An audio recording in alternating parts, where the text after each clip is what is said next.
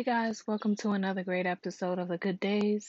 I thought I would just come in and talk to you guys today. I know today is July 4th and everybody's out and parlaying, barbecuing.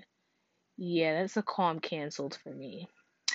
Um, it's still Juneteenth in my head. I don't know about y'all, but I hope you guys are enjoying your July 4th weekend.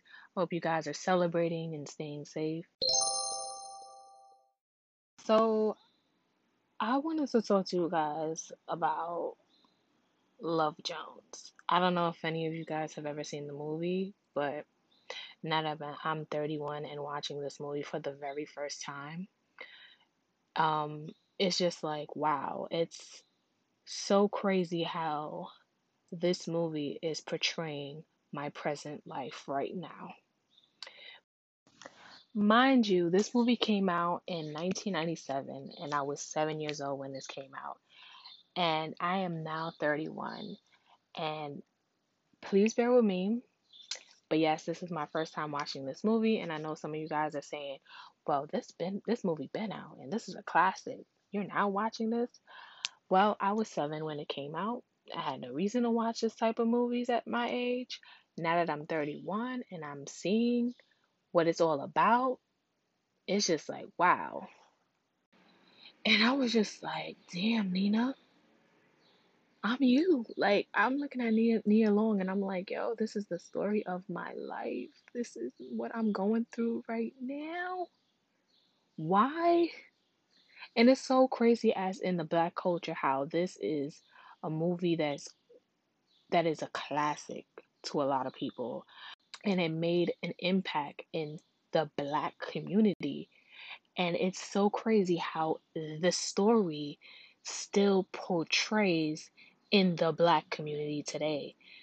You know, I still see that there's always like a tragic notion of why two people can never be together uh, because the other person is stubborn or the other person is seeing someone else or the other person feels like they're not loved enough by a, the person that they want to be loved by. And I'm just like, wow. Can this movie be any more freaking real? Like, can this movie be any more real? And it it's just it's just so crazy how I could just sit back and just watch this movie on a late Friday night and just be like, yo, what what do we do? Like where's the res- where's the answers now for now that it's now that it's happening in my life now? And at the end of this at the end of the movie love wins of course but reality is that's just a movie. How do we make love win in when the situation is similar to what is in the movie? How do you how does love win? You know what i'm saying? Like i'm just like baffled by it. I was just like yo I'm 31 and this movie came out when I was four. I wasn't even thinking about dating anybody at the time. And this is my life. like, damn. It, it, it really sparked a note for me. It really put me into a space where it's just like, yo, love is funny, yo. Love is weird. Love is fucking weird. And no one can tell me otherwise that it's not because I will tell you you're full of shit. Love is fucking weird, but it's so beautiful to be in it, you know? And even though my situation, I'm just I'm just gonna be honest, um my situation is like he is in a different state as well. Just the same as at the end where Nina she was like, Oh, I'm in New York and whatever the case may be, how's this gonna work? Well he's in a different state and I'm in New York.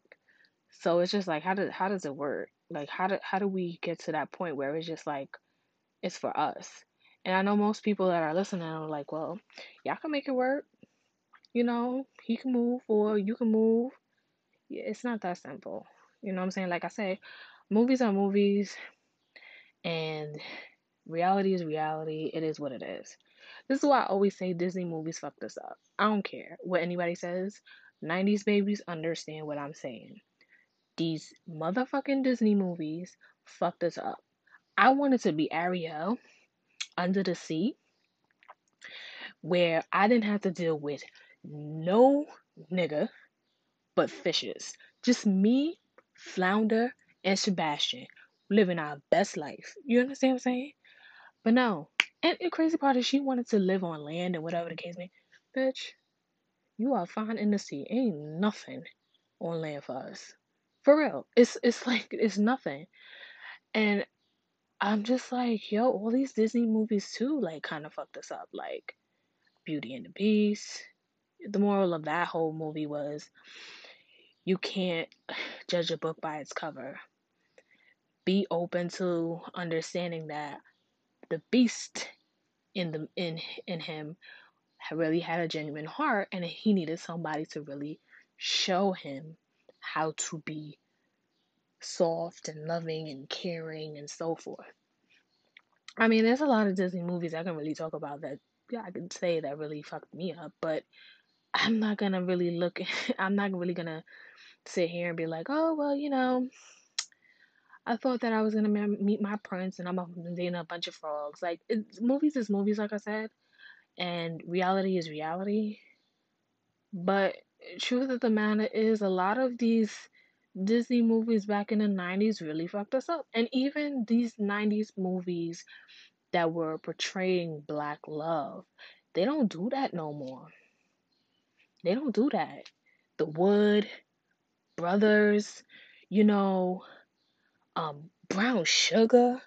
Like, do you guys remember these movies? These movies were classics. These movies were like showing the black culture, showing the black love, showing how it is to hate someone and love someone at the same time. How it is to just be with someone and be and have that person just be so irresistible and fun and loving and caring. And it's just like now it's just like we're just chasing a bunch of fucking dreams of having that that that good love, that old time love and basketball type of love.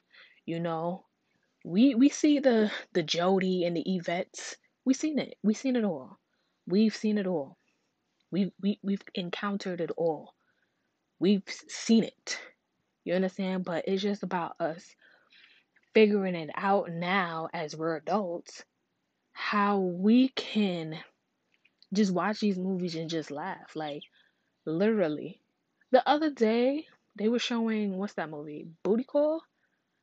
Yo, I don't even know what she needed that plastic wrap for till this day. Like, sis, what what was the saran wrap? The I mean the plastic wrap really for? What did you need it for? Now, for those of y'all who don't know what Booty Call is, Booty Call was a movie with Tommy Davidson and Jamie Foxx, and I don't remember that that other lady's name. And damn, I forgot her name too. 50 Cent ex girl. I just can't remember her name right now. It's gonna come back to me. But whatever. And they you know, the you know, one Tommy Davidson's girl was, you know, holding out on the sex. And she's decided that, hey, I'm gonna give him some tonight. Bomb, bomb, bomb. But do you got a friend for my friend? Type shit. So he brings his friend, which is Jamie Foxx. I don't know why I still can't remember her name right now, but whatever. Those two ladies' names are a blank and a blur for me right now, but whatever.